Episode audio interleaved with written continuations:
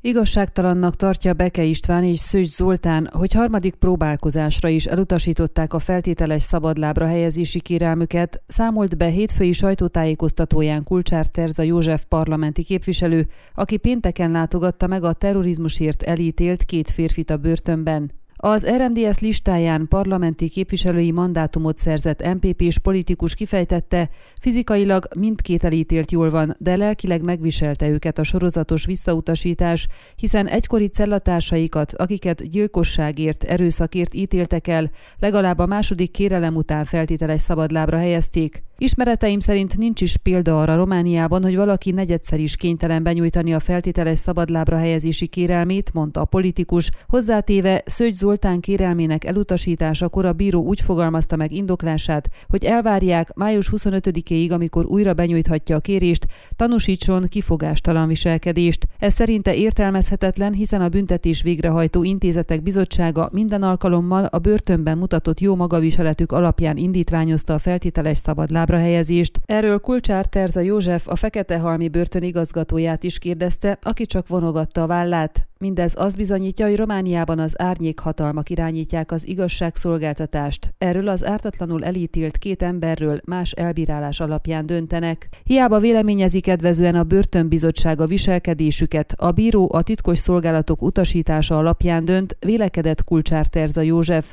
A politikus elmondása szerint a két székelyföldi férfi a börtön 48 programjában vett részt, miközben 8 volt kötelező, a börtönőrök pedig mindig jutalomra javasolták őket, mivel kifogástalanul végezték a munkájukat. A bíró mégis visszautasította a szabadlábra helyezésüket. Szőgy Zoltán legközelebb folyó év május 25-én kérvényezheti feltételes szabadon bocsátását, akkor kezdődik előről a procedúra, és augusztus végén, szeptember elején születhet végleges döntés a szabadon bocsátásáról. Ha ősszel is visszautasítják a kérést, ötödik alkalommal már okafogyottá válik az újabb próbálkozás, hiszen jövő év februárjában letelik az öt év, amire 2018. júliusában ítélték őket. A politikus idézett Szőgy Zoltán leveléből, amelyben az elítélt úgy fogalmaz, hogy minden perccel közelebb van a családjához, a szülőföldjéhez, nemzetéhez, közben azt érzi, mit jelent magyarnak lenni a 21. században Erdélyben, a nemzetek Európájában. Nem bízok a romániai igazságszolgáltatásban, a nemzetközi közvélemény elé kell tárni az ügyet, azon dolgozni, hogy hasonló soha többé ne fordulhasson elő,